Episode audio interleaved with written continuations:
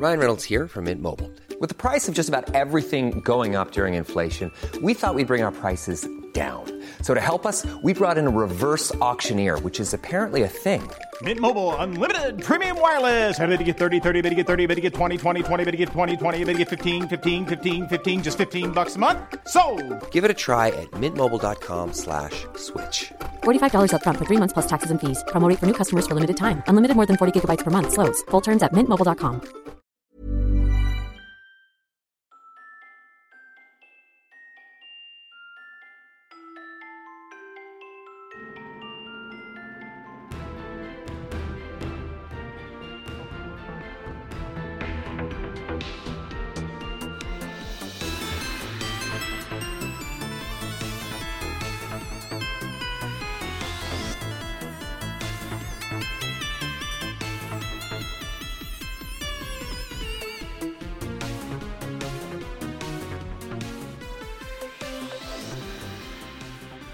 Hello, everyone, and welcome to Dice Roll, the queerest pathfinder podcast on our planet, where it's the hard questions like: Is owlbear meat healthy to consume?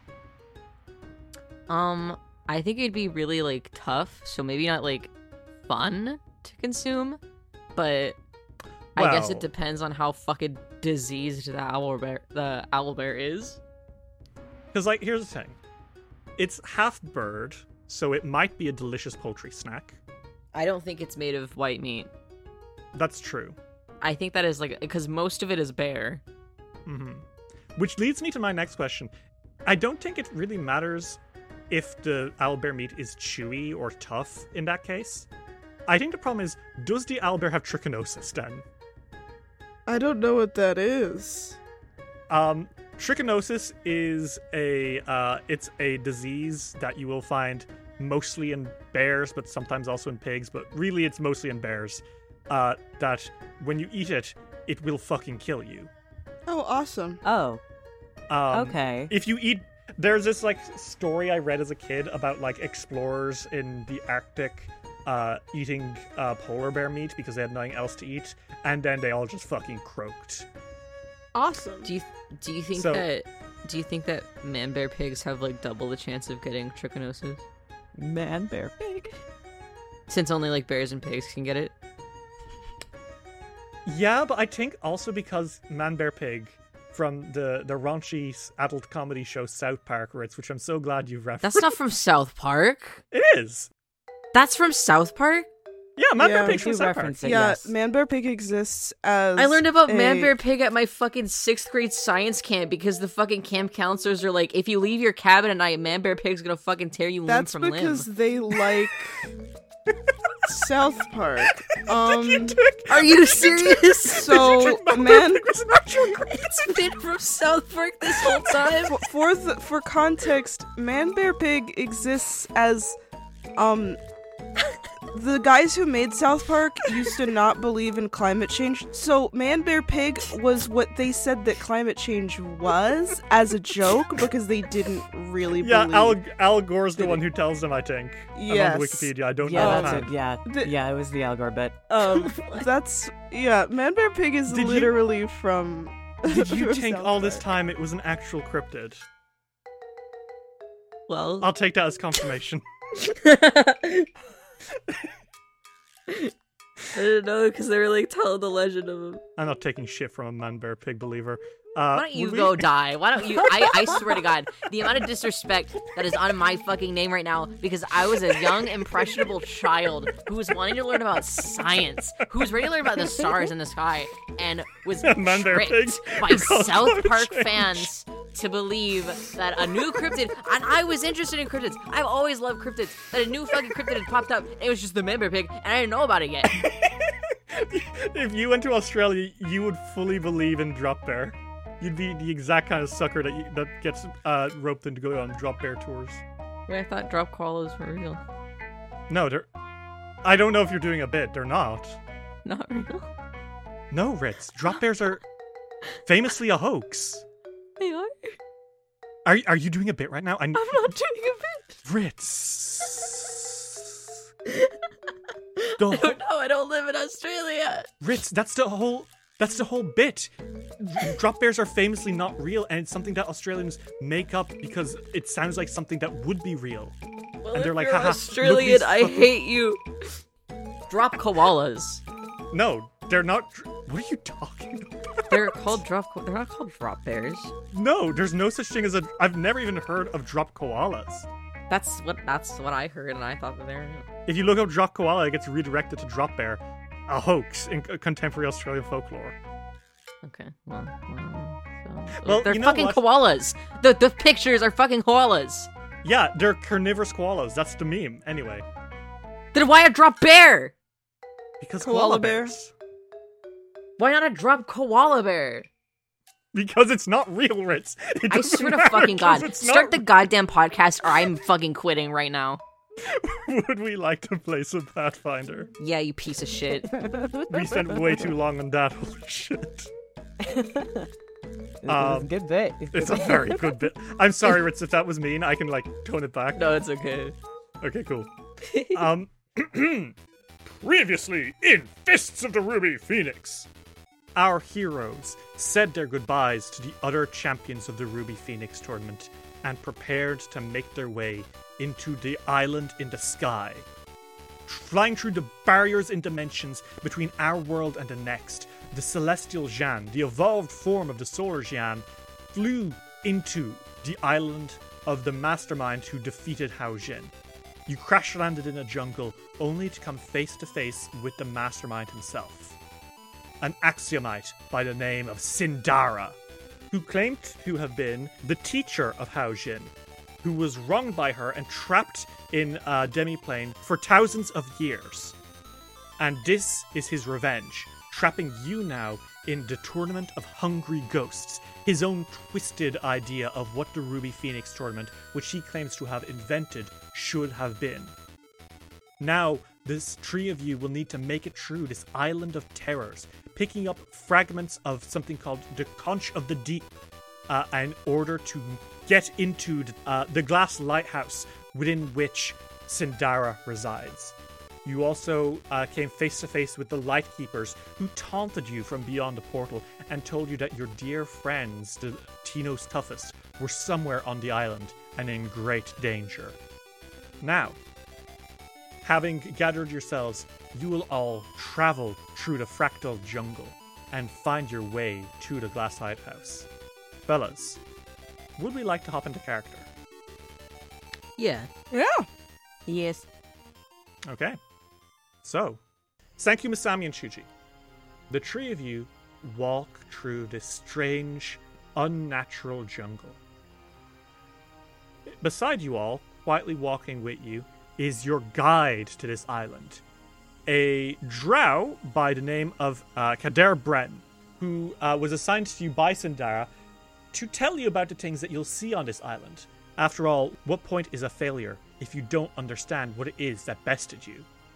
Um, as you're all walking with Kader, who is very quiet, uh, taking on the role that uh, Hikari held on Danger Island, uh, the three of you are kind of just walking to see where you end up. You need to find these six uh, fragments of the Conch of the Deep. You already have one that was given to you by Syndara uh, as a handout.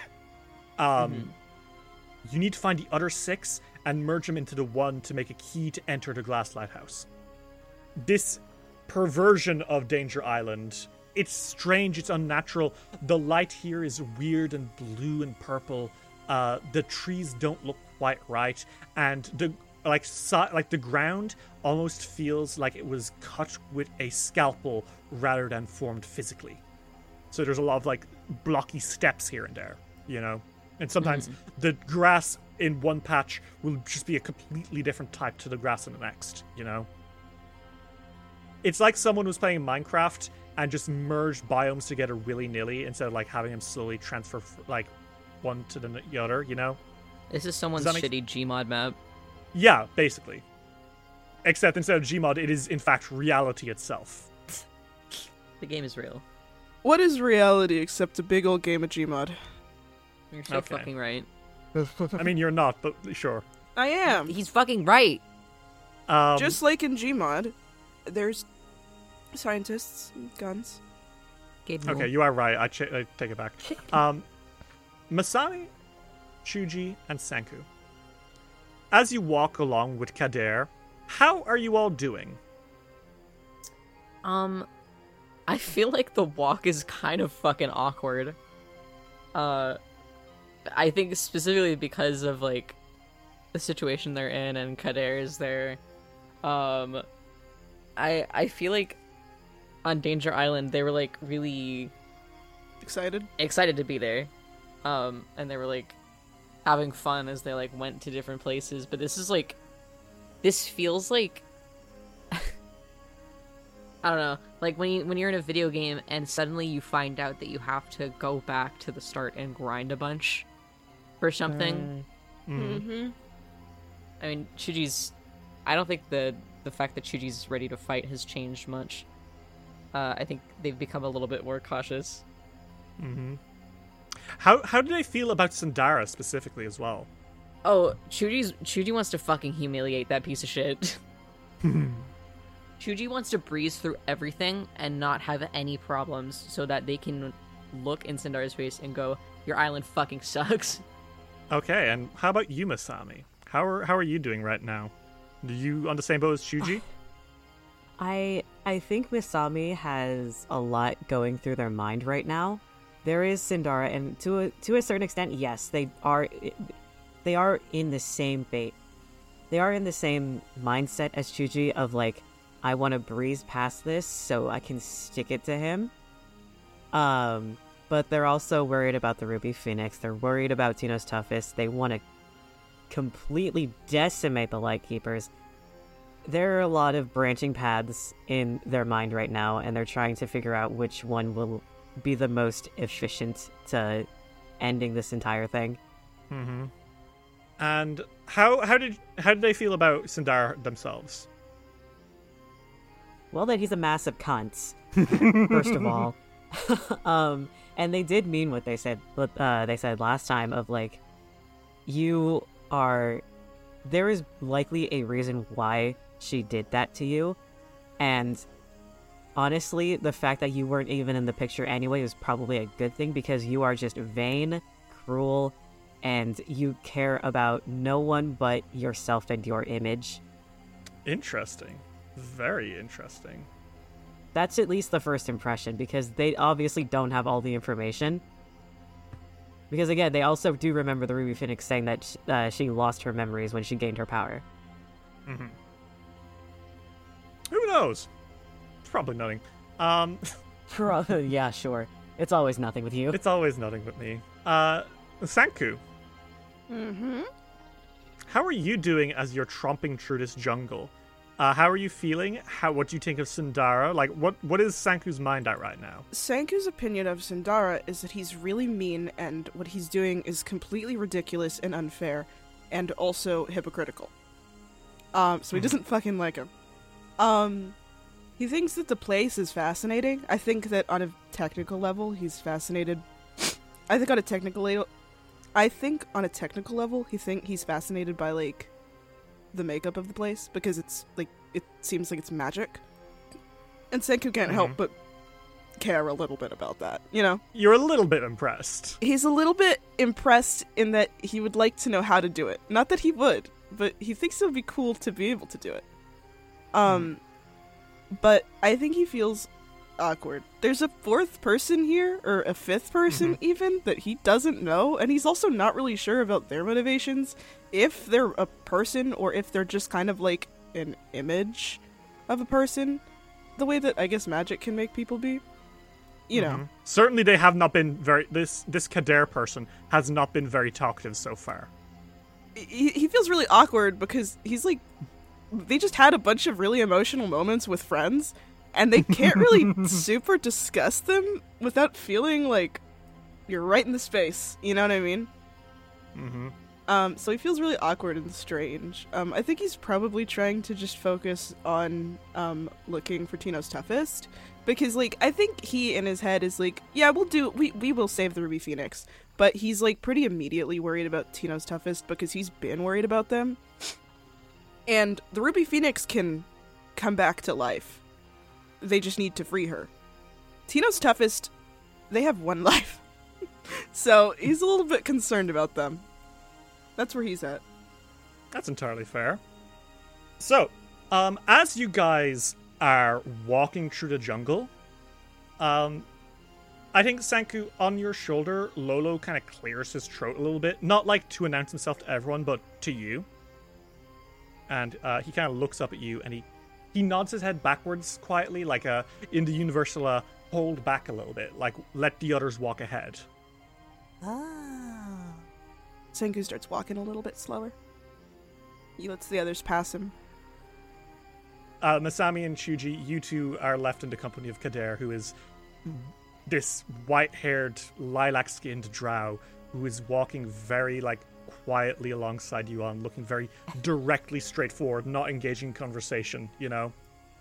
Um, But as you fall back, uh, Sanku, um, Lolo's kind of on your shoulder, and he says, "Sanku, I wanted to um, uh, last night when we um, with the celestial dragon. I just wanted to say it was um, very kind of you to to step up to a god dragon and tell him to apologize to me. That was very decent of you.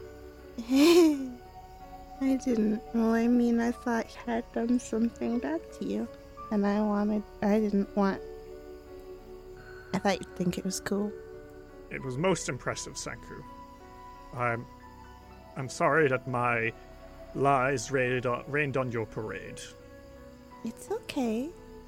I wasn't really mad. I was embarrassed. Really embarrassed.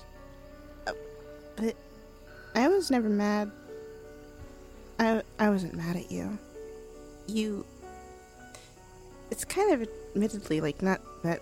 Like, it's a big lie, but also, like, I don't really. You're still. You are one of my ancestors, right? Yes, don't worry. It's that part wasn't a lie. I And you're still a sea dragon.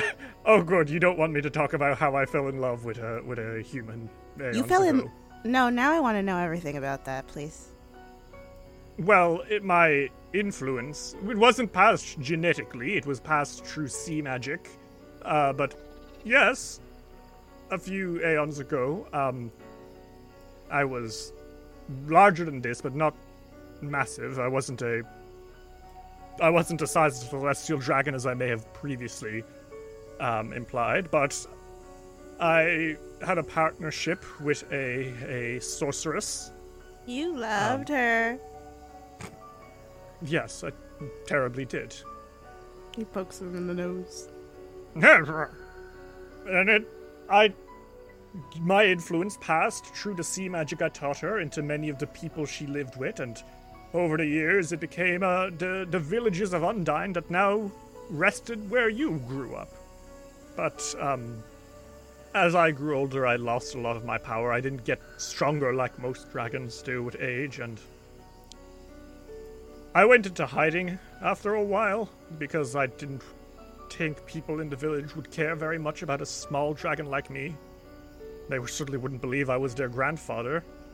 So I enchanted a magic shell, and I hid it in the sand, and the little boy who picked it up was you, and I spun a web about how I was your ancestor, which, uh, yes, that's true, but I made it much grander than it actually was, because I didn't expect to ever come face to face with the truth, as it were. Well, so you really are my ancestor. And you really are a sea dragon. And you really gave me the magic. Yes, but I wasn't uh, a demigod. I had no followers. I fought no wars. I slew no celestial dragon. And my my call to bring you to train you to be a witch prince wasn't because I needed revenge, but because I was lonely. And that's not quite as impressive. And I apologize. You wouldn't have needed to lie to me. I was lonely too. I think Lolo's eyes are a little watery. My parents, you know what they're like.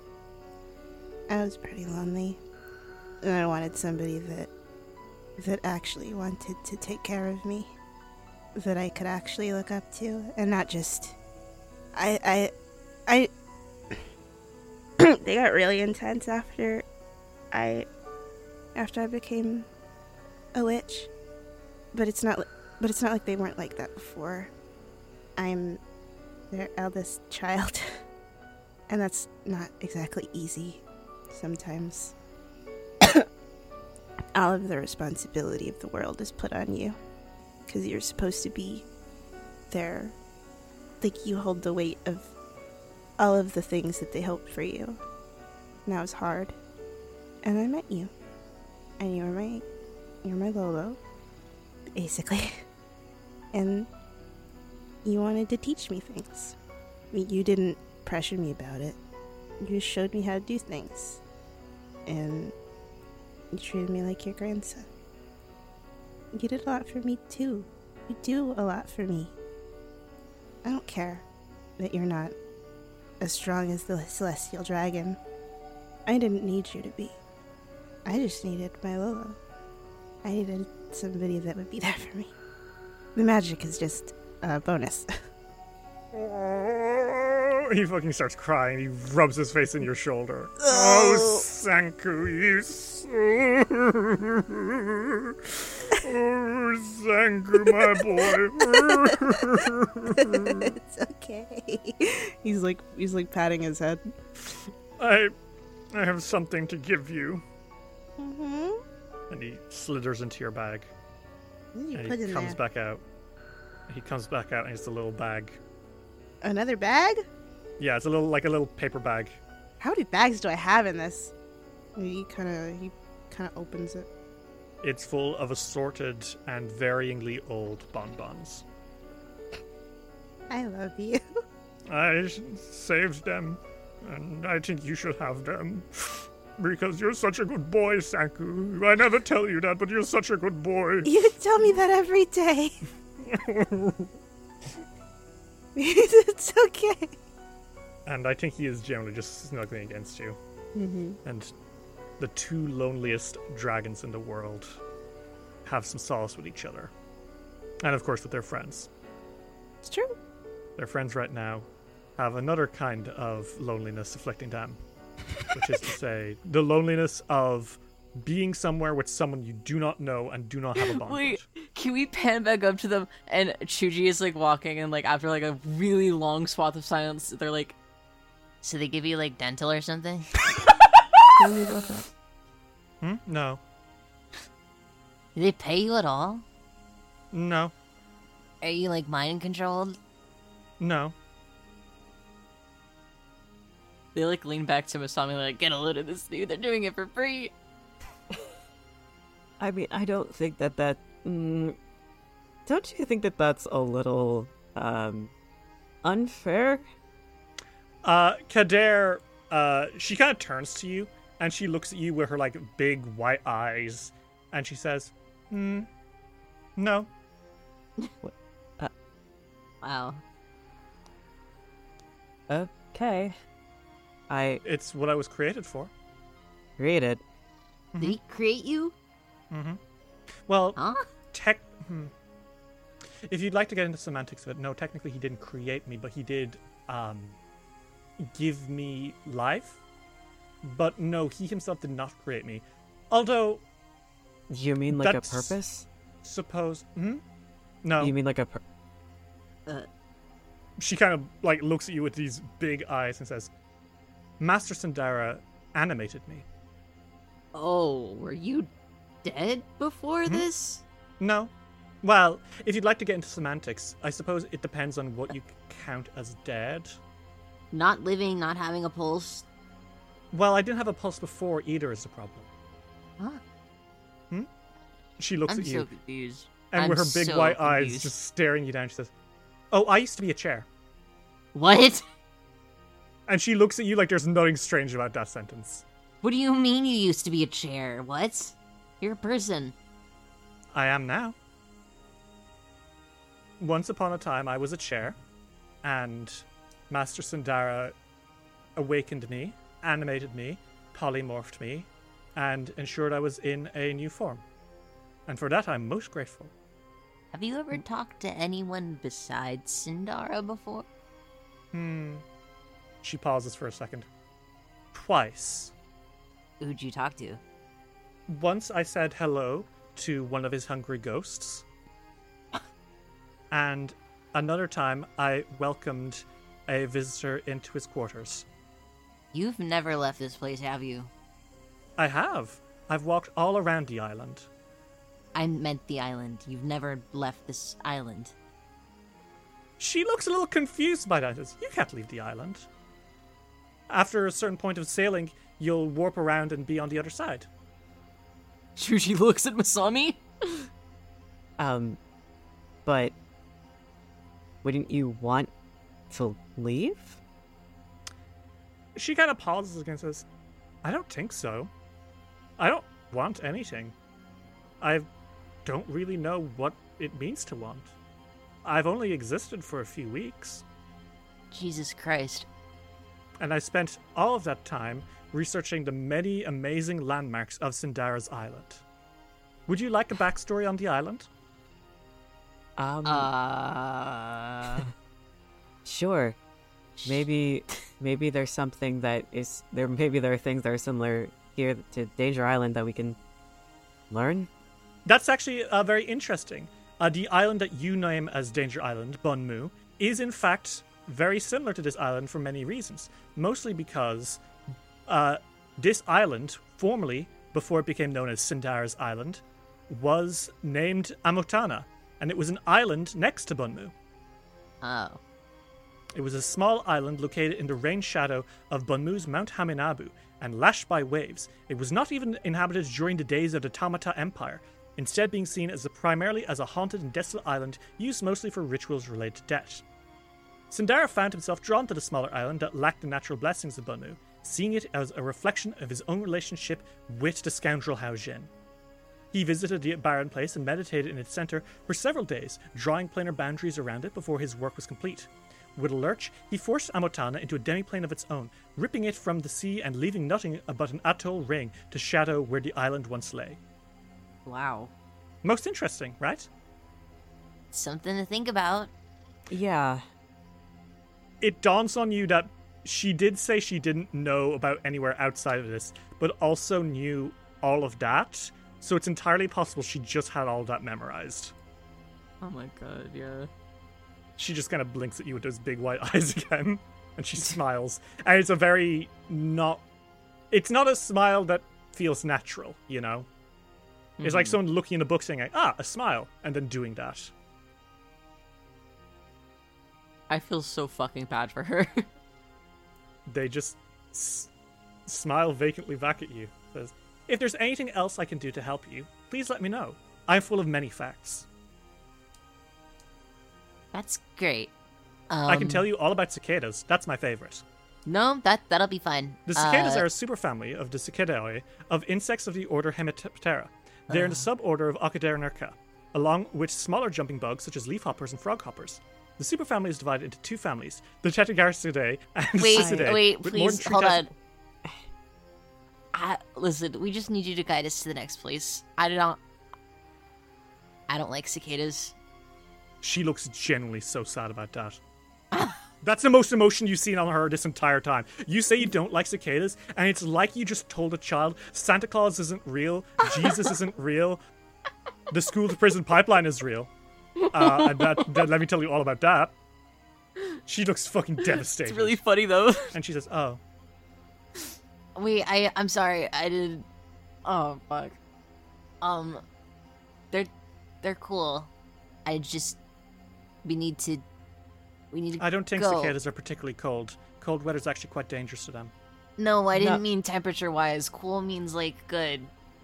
No, it means cold. Okay. Just weird. Not in the literal sense. Cool. Not cool in the literal sense. Just it's a compliment. Slang.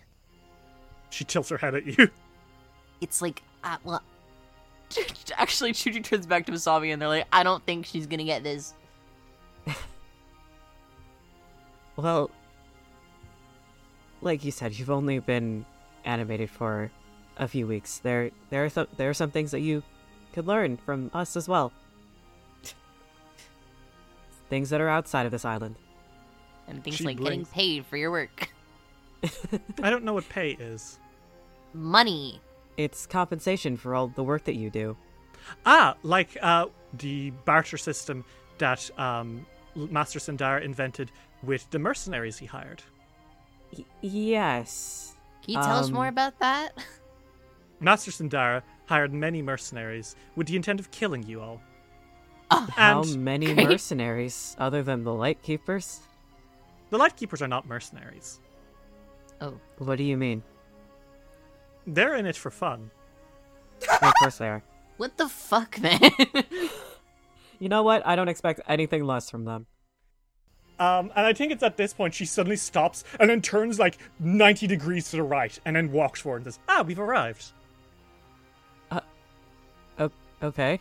She has walked ahead. You guys have a moment to catch up with each other. Uh, Senku walks up to them and is like, "Oh, hey, sorry, I was talking to Lolo. hey. Don't worry about it. You guys okay? I I I kind of overheard you having a riveting conversation. Uh, well, How about the we- cicadas? How about the cicadas? well, there was that, and we also figured out that she was a chair before she was a drow. Yeah. What? She got awakened and polymorphed. Oh, of course.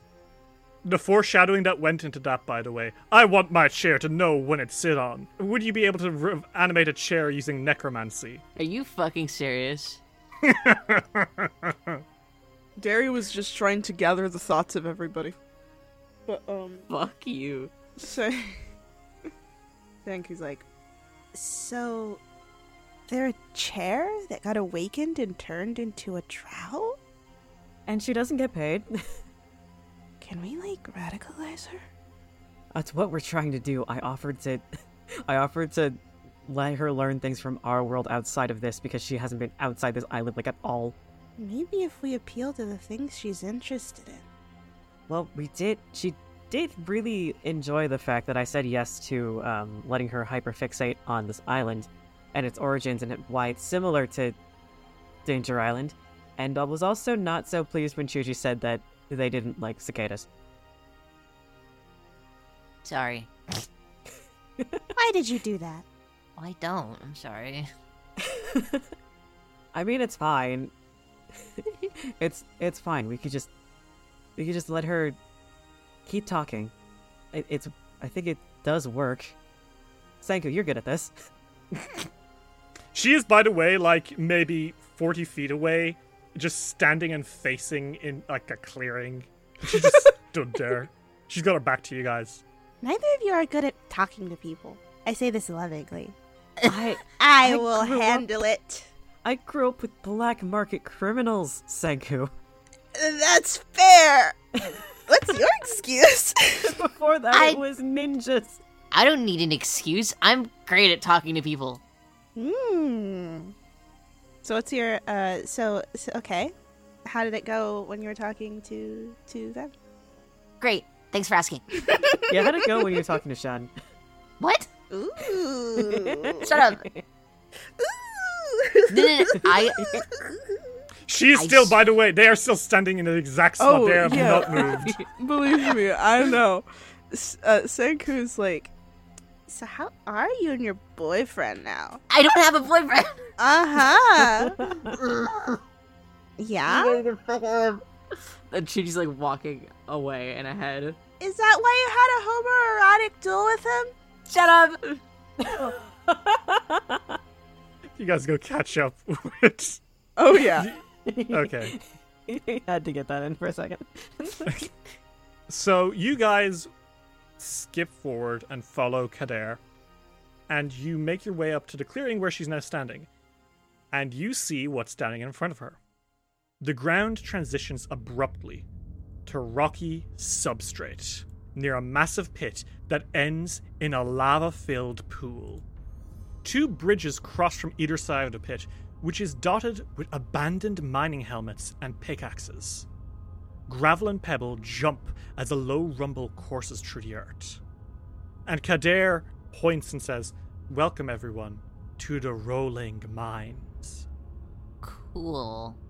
Sindar lifted a relatively barren island from the material plane to serve as the base for this demiplane, but the island's lack of natural resources presented several logistical complications.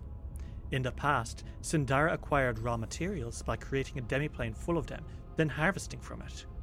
However, his desire to explore the outside world, and with it, things he did not create himself, for the first time in millennia, led him to instead locate a rich vein of ore and rare minerals in Hongal to the north of Tian Xia that it only had just begun to be mined. Syndara ripped the massive cubic section out of the fledgling mine and teleported it to his island, which now stands before you.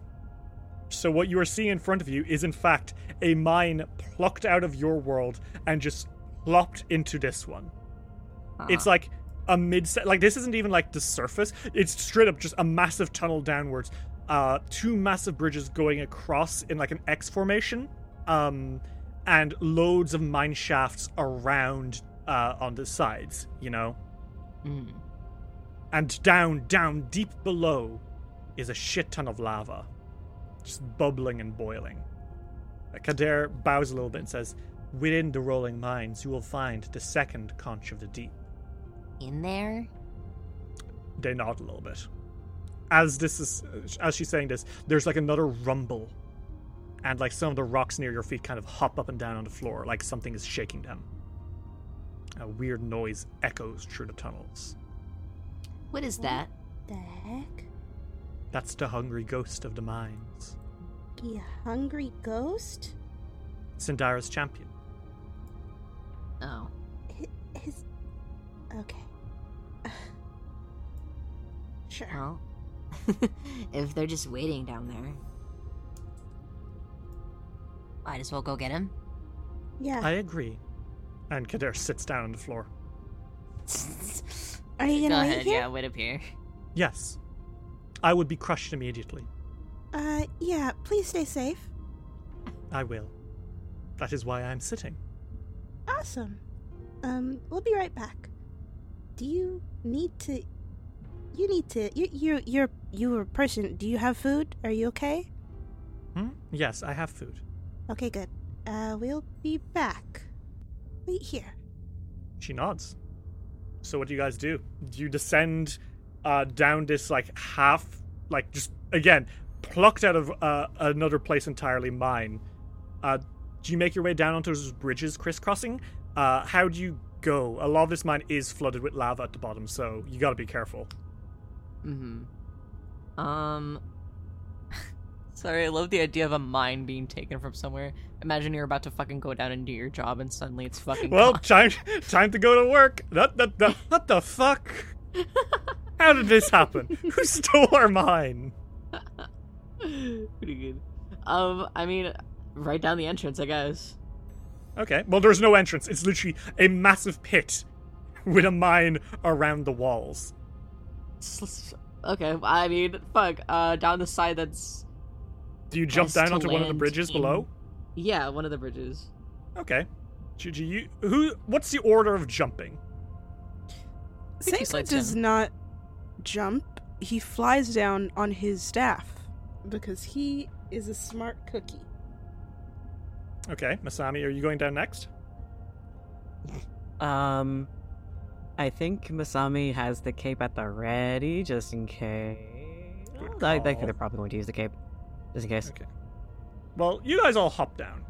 It's like maybe 40 feet below you, this bridge. So, I mean, for level 20 heroes, it's not a challenge, you know? Hmm.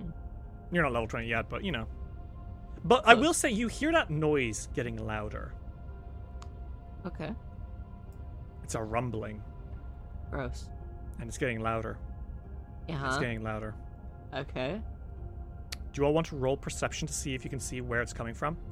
Yeah. Yeah. Okay. So you all rolled a 36, a 37, and a 39. Pretty good. Um, but unfortunately, it's already too late Hmm. Great. because it rolled a nat 20. And fellas, it comes from behind you, Okay. Great. and you are immediately crushed. Uh. Something massive and heavy comes from behind you, hits you all in the back, and crushes you all. And then it keeps going. Um, and we all die. uh, well, let's see. Let's see if you all die. Um, does a 36 hit any of you? No. Uh, No? No. No. I don't think so. We should all be at least like 40 plus. Cool. Yeah, so all of you, have- despite being caught completely off guard, all suddenly lunge to the side. Like you hear it coming behind you, and you all gasp and like jump to the side, and you see what almost killed you. Uh huh. What rolls past you, and I say roll because it rolls, is a giant ball. Is it the fucking Indiana Jones boulder? No. It seems to be carved intricately and plated with metal here and there. Although it is certainly the, uh, the size of the Indiana Jones boulder, maybe bigger, it is uh, size gargantuan. Okay. And this giant ball just tries to crush you all. You all jump out of the way. It rolls past as quickly as possible, then unfolds for a moment to stare at you all. And it is a massive construct. Okay. You know, um, you know those Chinese guardian lions, Yeah. Yes. the ones that look like dogs. Uh, I think Yes. sometimes they're just ca- yeah, yeah, yeah.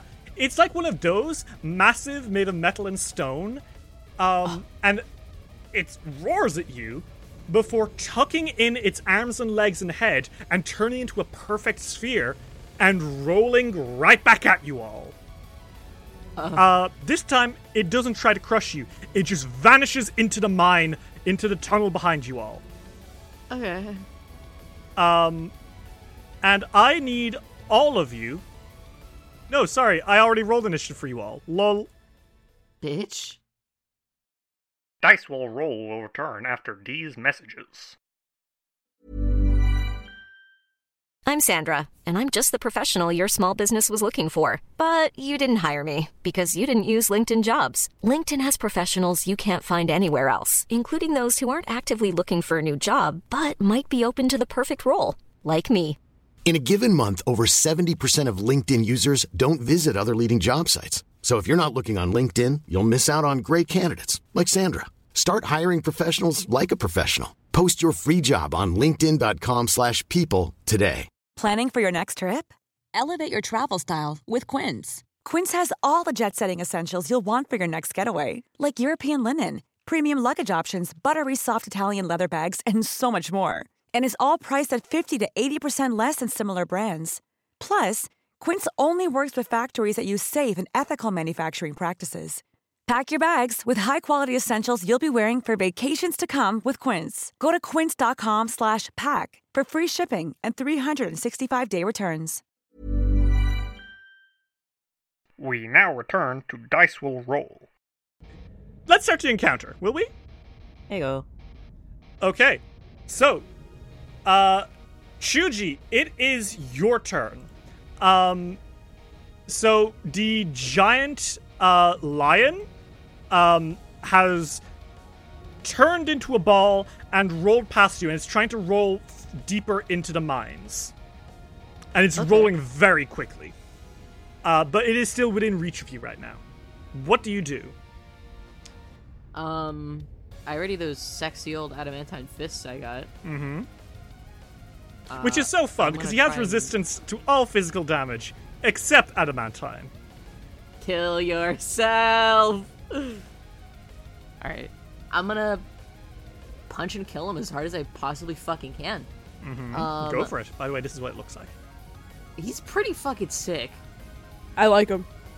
He looks like a Power Rangers. Yeah, he uh, looks like, a Megazord if it were Yeah. Yeah, a if it were a Guardian Dogu or a Guardian uh, Lion. pretty good. All right, so um, Stoked Flame Stance, two action, one inch punch. Forty-nine is a hit. Roll me that damage. That's gonna be 44 damage. Very good, Shuji. You decked the shit out of this uh, giant lion monster. Um, and it's still rolling away. You like have to leap after it and like deck it or you know chop down hard, crack into its body. You're doing great though. Um, and then uh, I'm going to uh, flurry of blows and try to stun it. Mm-hmm. Ooh, they're both misses. Yeah, unfortunately, this thing's moving away very quickly. Like it is disappearing into the mine. Okay. Uh, is that your turn, Shiji? Yep, that's it. Okay. Uh, Masami, it is your turn. It's still getting away. It's still vanishing into the mine at the end of this giant bridge you're on. Um, what do you do? Uh oh. What Masami's probably going to do then is then uh get hit by a fucking gravity well. Okay. Uh, so it has to make me a reflex save, right? Yes. Okay, cool. That's a 34. That is a failure. So on a failure, the creature moves um 15 feet towards the center of my gravity well. Oh, you motherfucker. Uh, then I think the cen- I think the center of the gravity will the gravity well will be um closer towards like Shuji and Masami, but in the lava. Okay. You're gonna push him off the side? Pretty much. Uh, how many feet does he move? 15. Okay, so it's gonna be one, two, Get his ass. Okay, so he basically this gravity well. Oh no, he's in ball form. He can't even reach out. Okay, I think Masami, because he's half on the platform, half not on the platform, right? Mhm. And normally I would Yeah. say he can just grab at the the edge and be cool, but he is in ball form. So I think I think I'm gonna make him a, a reflex save and see if he stay if he's able to teeter on the edge or not. Oh my god. That's a 29. That's a 29. Uh, Masami, you use gravity to knock the lion monster flying into the lava, and it roars as it's spinning and spinning and spinning, and it splashes down into the magma beneath it. And now I have to find out how much damage that'll do.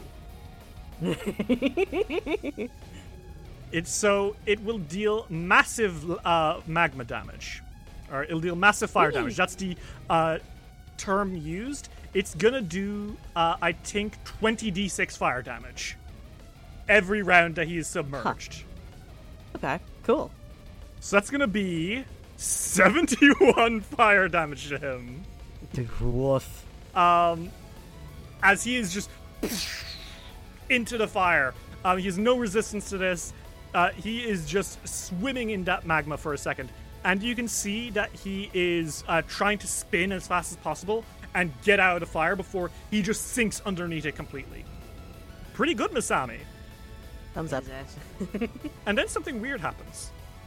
Oh god, good. Oh. You hear a splash of magma, and then a crank, and then a chunk behind you all.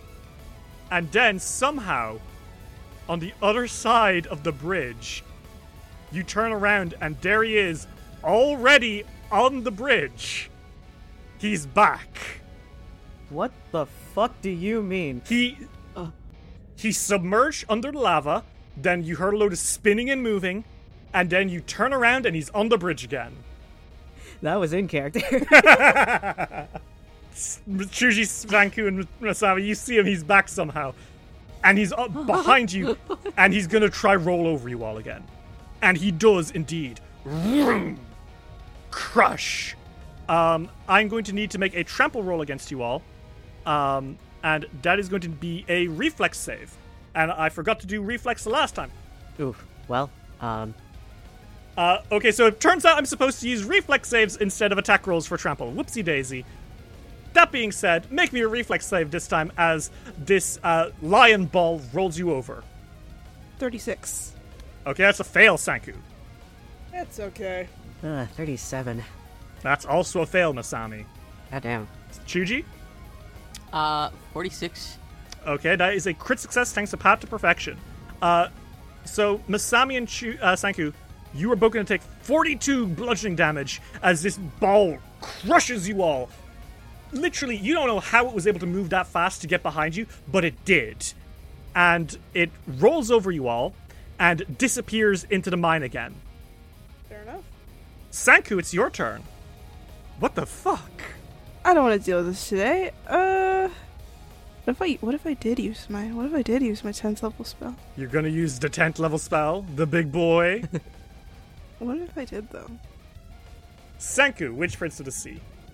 You clutch your staff in one hand and you hold it in the air. Magic power flows through you, power the likes of which your friends have never seen before. Lolo Sadagat's eyes glow white as he channels his magic through you as well, and you push past what is possible. You break the nine levels of magic and bring out a tent. And Sanku, as you are channeling this, Masami and Shuji, you hear another rumble, but not from the Lion Guardian. It's coming from the lava. As a massive creature unearths itself, pulling itself out of the fire and towering above you all. And for a second, you don't recognize what it is. But then it clicks on you, just from its sheer size. Sanku has summoned a kaiju. Yeah, I did that. 10th level spell, Summon Kaiju. You know uh, Summon Draconic Legion? Yeah. Sure do. Well, imagine you had different options for several different kaiju. I think there's 11 options for 11 different kaiju. Which one is it, Dave? Which one are you gonna throw? I think I think Be- Bez Bezravnus, the Inferno below, maybe. Oh, well, isn't that flavorous? Like it ex- like it explodes out of the ground. Kind of hot. Be- you mean Bezravanis, the Inferno Below? A scorpion like kaiju with a clockwork cycle of rampages. It is an immense, tree tailed scorpion with a fiery red exoskeleton. Its stingers glow with molten heat, and it measures 130 feet long as it pulls itself out of the lava and chitters angrily. yeah, that. Uh, cool. So, what does it do on its arrive? What happens? Arrive. Burrow from Earth from the Earth's heart. Mm-hmm. Bezravnus explodes from the ground where it was summoned, causing all creatures in a 50 foot emanation to take 8d2 bludgeoning with a basic reflex save. This potentially collapses structures with the collapse effect Oh, of earth of the earthquake spell, except there's no chance of falling into a fissure. oh my god. Wait, that would. He's rolling into the mine. Kill his ass. Okay. Kill his Right then. ass. So, Bezrav, uh, Bezravnus, by the way, uh, he dwells in Shaguang, in the shadow of the wall of heaven, and it rampages once every 273 years exactly, and travels in a straight line to a settlement near Shaguang, and it destroy it destroys no less than two thirds of the city, then retreats and goes back to sleep. That's this thing's power. I love I love when kaijus are on a fucking time schedule. It's like their fucking Apple Watch goes off and they're like, ooh, time to ruin some bitch's day. It's taking a break from its time schedule to be summoned here and crush into the uh, Lion Guardian. So, uh, like, it's kind of like brings a claw from beneath the uh, Lion Guardian and pins it to the roof and then collapses the mine on top of it. So, what happens here? um, I need a reflex save. Okay. Uh, that is a 37. No, Okay, so how much damage is that going to be? 8d12, Okay, roll that for me. Bludgeoning. Roll that for me. 58. Mm-hmm. And I need to make then a flat check to see if the mine collapses on top of him. Guys, The DC was a 14. But he rolled a tree. He needs to make another reflex save, and that is going to be a fail, and he is going to take 11d6 bludgeoning damage. Meaning that together, uh, that is going to be 93 damage to him. Uh, and he is crushed underneath the rubble. Well done, Sanku. Uh, as you're doing this, Bezravnis, the Inferno from below, screams as it, like, kind of, it's many, many, like, mandibles. Yay. And then something, Damn. something weird happens. Oh. you hear a tunk tunk, and on the uh, path below you all now, not on the bridge that you're on presently, but the one below you, because there's two crossing bridges, right? You see the motherfucker again. And he looks at you. And he looks at the giant monster, the kaiju that's rampaging here. And he looks at you guys far away. And then he roars at you all. And everyone, I need you all to make me. Okay, it's not going to be everyone. It's going to be uh, Masami and Sanku because you are caught in this 150 foot line. Chuji, from the angle that you are at, you are safe. But Masami and Sanku, I need you both to make me a fortitude save, please, as he roars extremely hard at you all. 47 with Juggernaut. 38. Okay, Masami, you are good. Sanku, you unfortunately are not. Um, he releases an ultrasonic blast at you, which is going to do um, 12d10 sonic damage. And Masami, you take none of this. Uh, it's 68 sonic damage, Sanku. And you are going to be stunned too, unfortunately, That's okay. which means that you will have one action on your next turn. Uh, as the sound wave just fucking. I think it knocks you back a few feet from how loud this thing roars. You know? Okay, sure.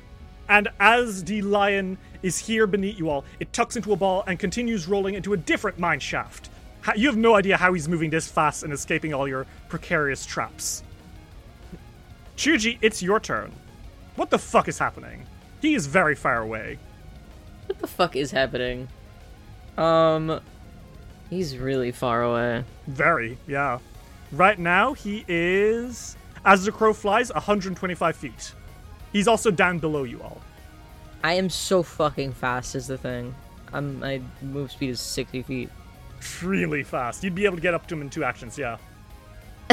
yeah, sure. Chuji runs over, um, and starts beating the shit out of this dude. I yeah, I'm gonna run up to him and because I want to kill his fucking ass. Mhm. Uh, I'm gonna use I'm gonna use Affinity Ablaze. Affinity Also- Ablaze. Okay. Who you see as you're running towards them, everything slow down for a second, and you think of your friends, the friends that fought to get you this far. Who is it that you're focusing on right now? Arms of Balance. I want that extra damage. Chuji, as you're running, suddenly you see something. Appearing Mhm. to your side, arms folded, is Bhavana Watergase. And she's like ghostly and see through, and she is completely colored in blue. And she says, Come on, Chuji. I know that you prefer to focus on uh, might over mysticism, but let's channel your ki. And she starts moving her hands a little bit. And as she does, so too, appearing from behind her, Raunak, Bumat, and Sunita. All four of them dance alongside with you as you throw that punch, and your hands light up with energy as you throw it, and your heart glows. What kind of energy are you throwing at this motherfucker? It can be fire, cold, acid, or electricity damage, and your strikes will do 2d6 extra damage of this type for one minute. Yeah, yeah, yeah, let's do electric. Okay, cool. Shuji, your heart, your fist sparks up with lightning as you bring up a storm. Punch this motherfucker. Kill him. 50 and 41. Uh, both of those are gonna be hits right now. Okay, cool. So roll me that damage and add 2d6 to both hits. Okay. Holy shit, that's 70 damage and roll me 46. 4 and 10. Uh, 84 damage total, Chuji. Holy shit! Fuck this guy. And he has to make a fortitude save to see if Stunning Fist will defeat him, right? Yes. Give me that fortitude save. Okay, Chuji, that is going to be a 50. That's a crit success. He is not stunned. He is, in fact, you Fuck propel you. him further into the mines. But he's almost Fuck destroyed. you. He is almost dead, and I'm still really fast. You are fast as fuck is the problem. Masami, it is your turn. Uh, you can see that Chuji is a long way away, uh, fighting to fuck with out of this uh, lion guardian ball. Um, and you can see that they have affinity ablazed. What do you do? Oh, well, there's no way that they can really hit. Uh, there's no way they can really get to it in time. I don't think. No, it's very far away and it moves very quickly. It's extremely far away. So instead, we are just going to do a little spell. Um, one of the spells from their their staff that's infused on their sword. Mm-hmm. It's gonna be fireball. Okay, sure. Go for it. So he has to make a reflex save, right? Yep. Uh, that's going to be a 43. That's a success. That is a success. So the damage is half of 60, so 30 damage. Okay, very nice, Miss Sammy. You can tell that this thing is barely holding on. Like, it is almost falling apart. Last thing I'm gonna do then is a magic missile. One one action. Go for it. Uh, so you will automatically do damage as you shoot these missiles out of your wall, out of your staff, out of your sword, into this motherfucker. Okay. So then it's 8, 9, 10, 11. 11 damage. Okay, 11 damage, Masami, uh, as you kind of poke at it uh, with a follow up attack from your staff. And you can see literally a still breeze will kill this thing now. It is rolling away as fast as it can from Chuji, but. woof. Just sneeze on it, Chuji. And Chuji, now might be your chance to, because it's rolling away. Do you want to make me a uh, standstill? Stand still. Damn. Uh, unfortunately, Chuji, that is a miss. It rolls away into the darkness. And you want to know what the most fucked up thing is? What? You hear it again. As it explodes from out the fucking collapsed mine behind Masami and Sanku. It explodes out from that collapsed mine shaft and it is rolling at you two again. I need both of you to make me reflex saves as it tries to crush you both. Uh, 47. 47. Success. Oh, nice. Critical success thanks to, uh, to your reflexes, Masami. So, Sanku, you will take half of 42 bludgeoning damage. So that's going to be 21 bludgeoning damage. Minus 12. Okay. So that's like what? I'm pretty sure it's like 9. Yep. Okay, so you take 9 damage, Sanku, as this bald lion rolls over you and starts fucking dashing towards the other end of the tunnel. Chuji, what the fuck? What the fuck? Sanku, it's your turn. Okay. So you have one action this turn because you were still stunned by the sonic blast that hit you a few moments ago. That's okay.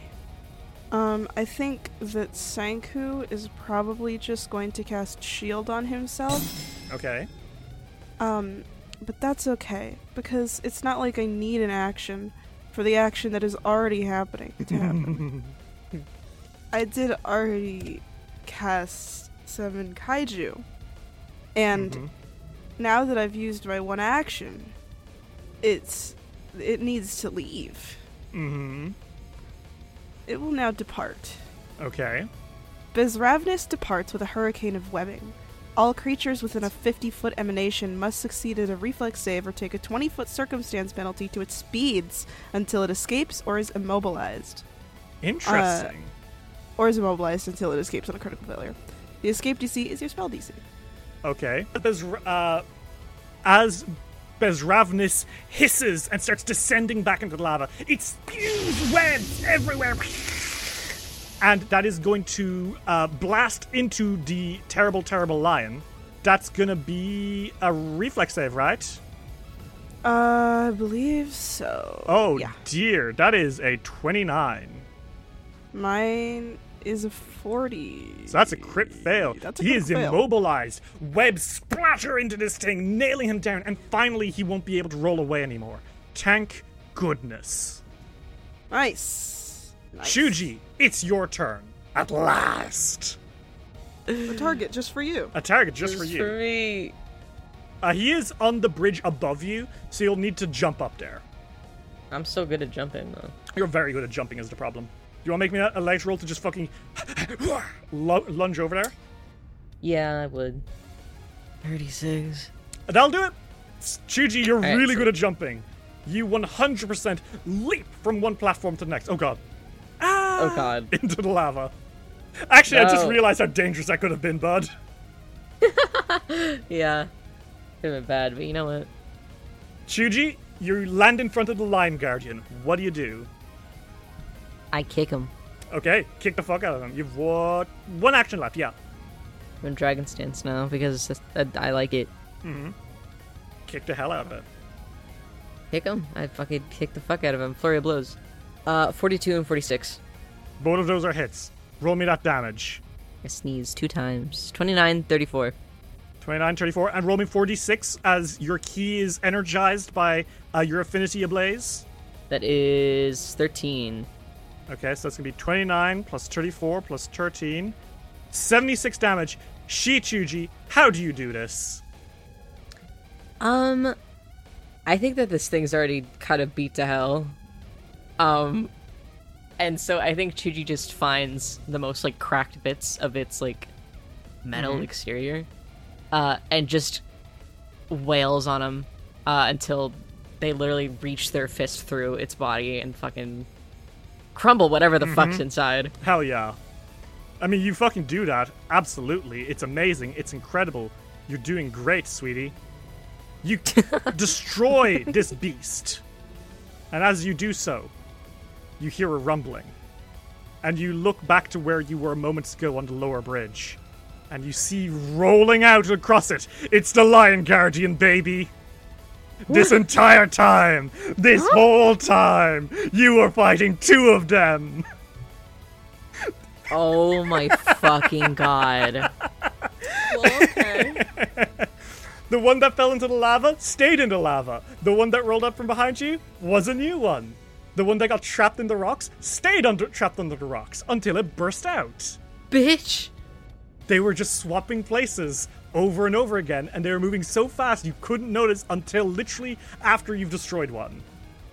They were fucking tag teaming us? They were tag teaming the hell out of you both. Pieces of shit. This one is going to roll and leap onto the uh, from the bottom thing onto the top one, and then it is going to release an ultrasonic blast. Uh, actually, no, it can't because that's the one that already made an ultrasonic ra- uh, gas, whatever. Point is, it's going for you, Chuji. It just rolls towards you, not trampling. It just rolls up to you and it tries to headbutt you. okay. And Chuji, that is a 48. 48? That hits me. Yep, well, that's gonna be 39 bludgeoning damage as he bonks you over the back of the head. Ow. And that is gonna be its turn.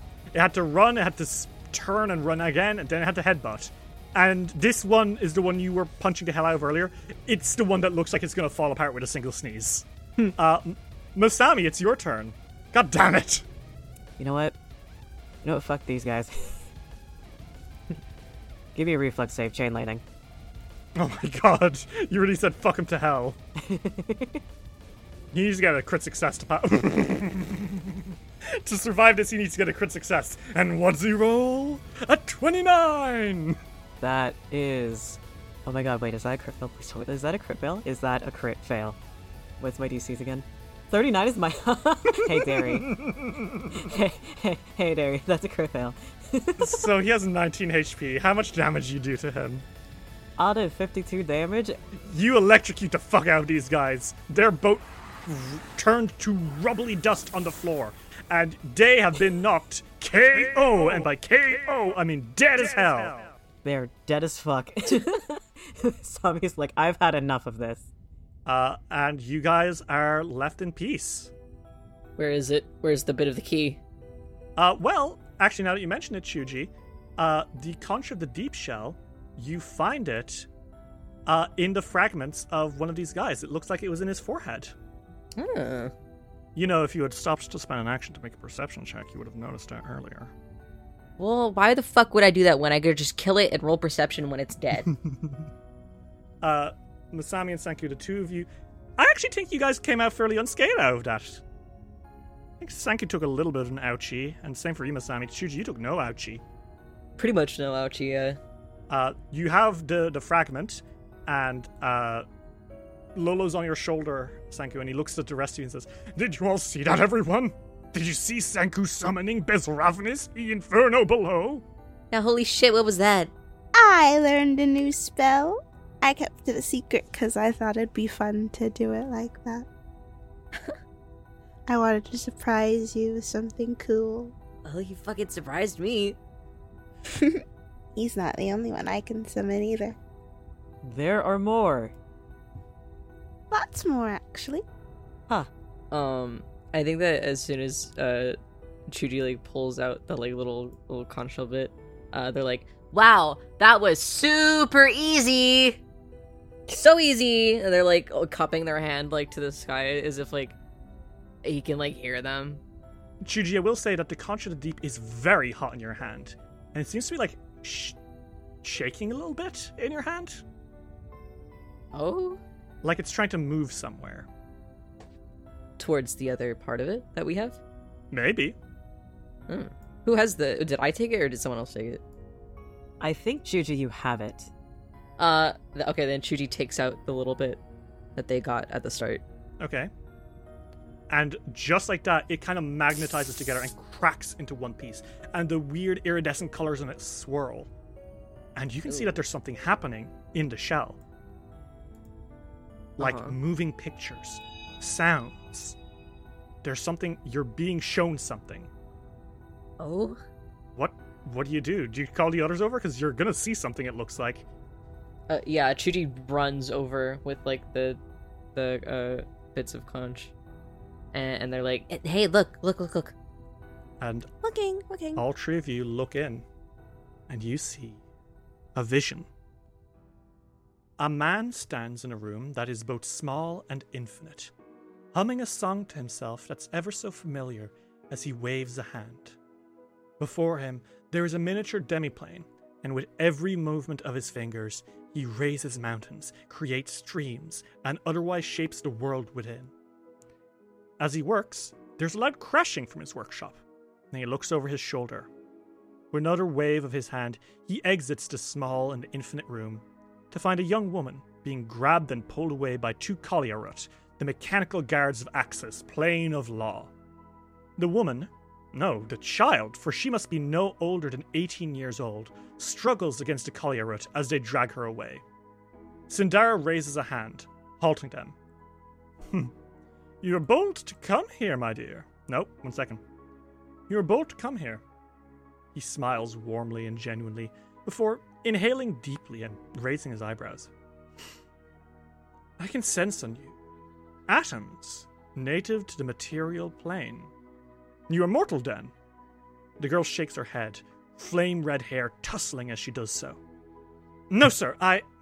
I am indeed from the material plane, but I am no mortal. Syndara, amused by this girl's fiery temperament, beckons the guard release her.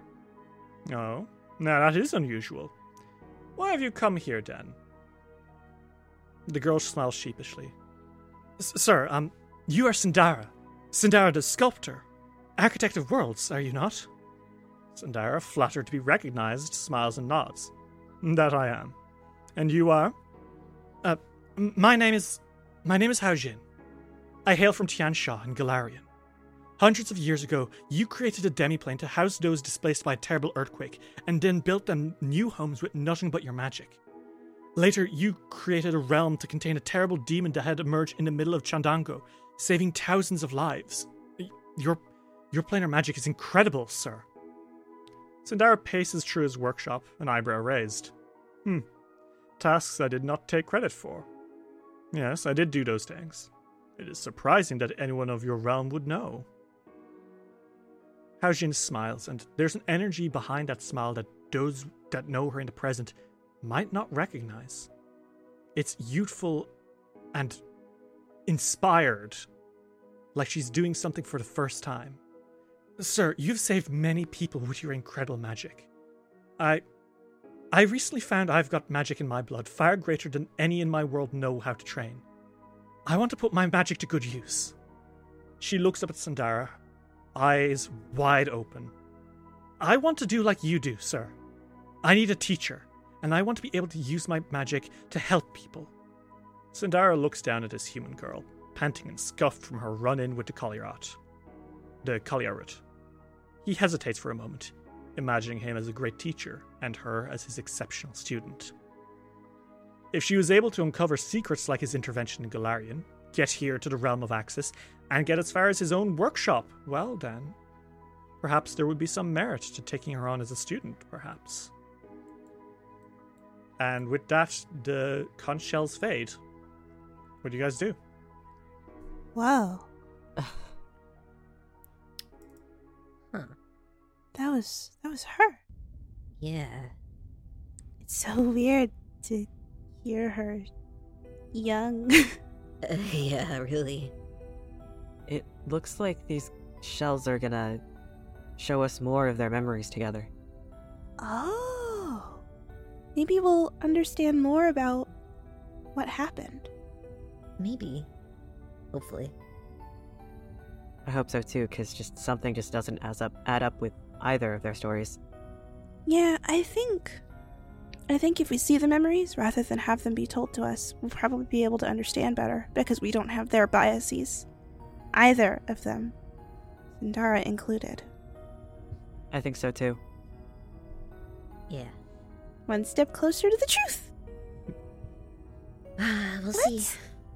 Why don't we go make sure that um our friend hasn't gotten hurt or anything? Uh, yeah. I feel a little nervous leaving her alo- leaving her alone. Um, Sanku, while they're walking out, is is uh, casts life boost on himself so that he heals. He's glowing for a little bit. Mm-hmm. As you're leaving, something catches your eye, Masami. Okay. There's a little box on the way out. Like, you know, the kind that miners put stuff in? Masami, I think, goes over just to take a peek. We're curious. Holy shit. Holy shit. Yeah? You're rich. You are rich. You are rich. You are rich. Okay. Masami. In this box, there are only 12 items. Each of them no larger than a baseball. But they are, in fact, orichalcum ingots. oh my god. And orichalcum is one of the rarest and most expensive metals in history. Yeah, A single ingot is worth 10,000 gold. Guys, There's 12. Yeah? come over here. Yeah, what's up? Yeah, let's. Orichalcum. Okay. There's four for each of us. No fucking way. Hey, everyone, Absolutely. look, look. They're, they're, they're imprinted. Look, each of them has one of the, the, the zodiac symbols on them. Oh, There's- oh. This one has a dog on it. Lolo says happily. Wow. Perhaps we ought to keep them.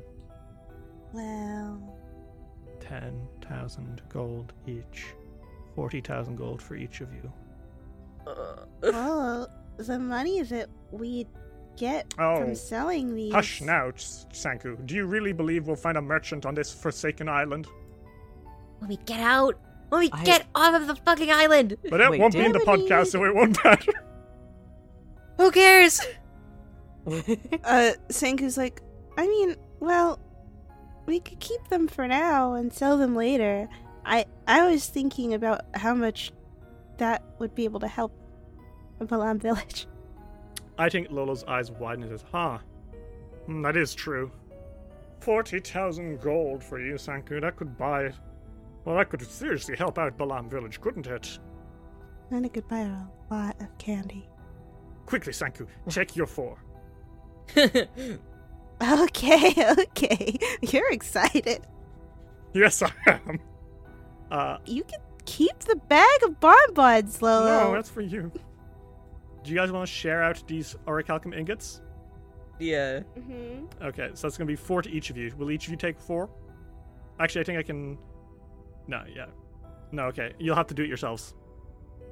It was at this precise moment that Derry accidentally transferred all of the items from the bag of each of the player characters into a single chest.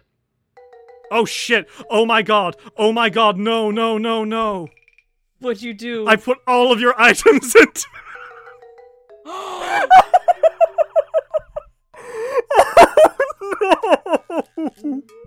Oh. I have nothing. Oh Wait. no! No! No! No! Oh, okay. Can is there any way to press Control Z? Would that do anything? Is there an undo button? Oh, Try no. it. I'm trying. I'm gonna try it one second. It's still loading. Oh my god! I fucking put all of your items into this box. All of our money too. All of you. There's Control Z doesn't work. Okay. Well. Uh, Well. Oh no. And so, in your your rush to get the orichalcum, you accidentally drop all of your bags at the same time, splattering it all over the floor. And you have to take some time to regroup yourselves before heading out into the fractal jungle and finding the next conch of the deep. and that's where we'll stop recording, everyone. Stop recording. No fucking way. God. Oh, ain't no way, bro.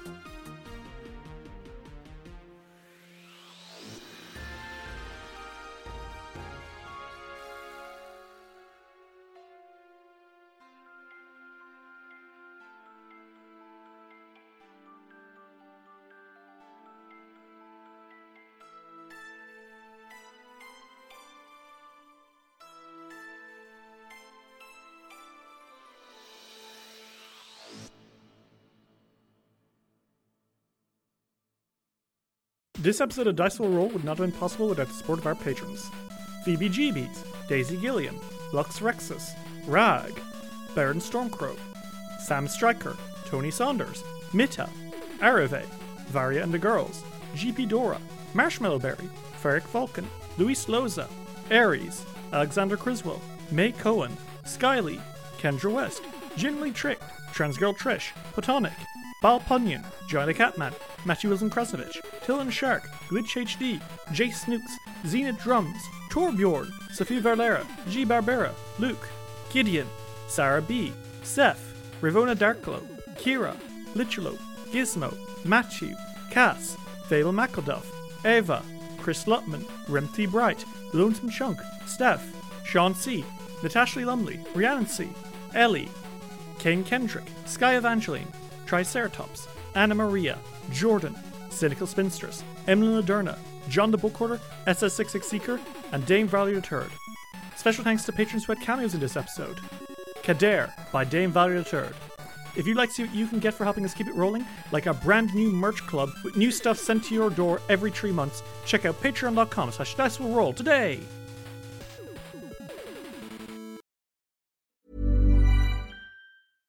Hey, it's Paige DeSorbo from Giggly Squad. High quality fashion without the price tag. Say hello to Quince. I'm snagging high-end essentials like cozy cashmere sweaters, sleek leather jackets, fine jewelry, and so much more. With Quince being 50 to 80% less than similar brands. And they partner with factories that prioritize safe, ethical, and responsible manufacturing. I love that. Luxury quality within reach. Go to quince.com slash style to get free shipping and 365 day returns on your next order.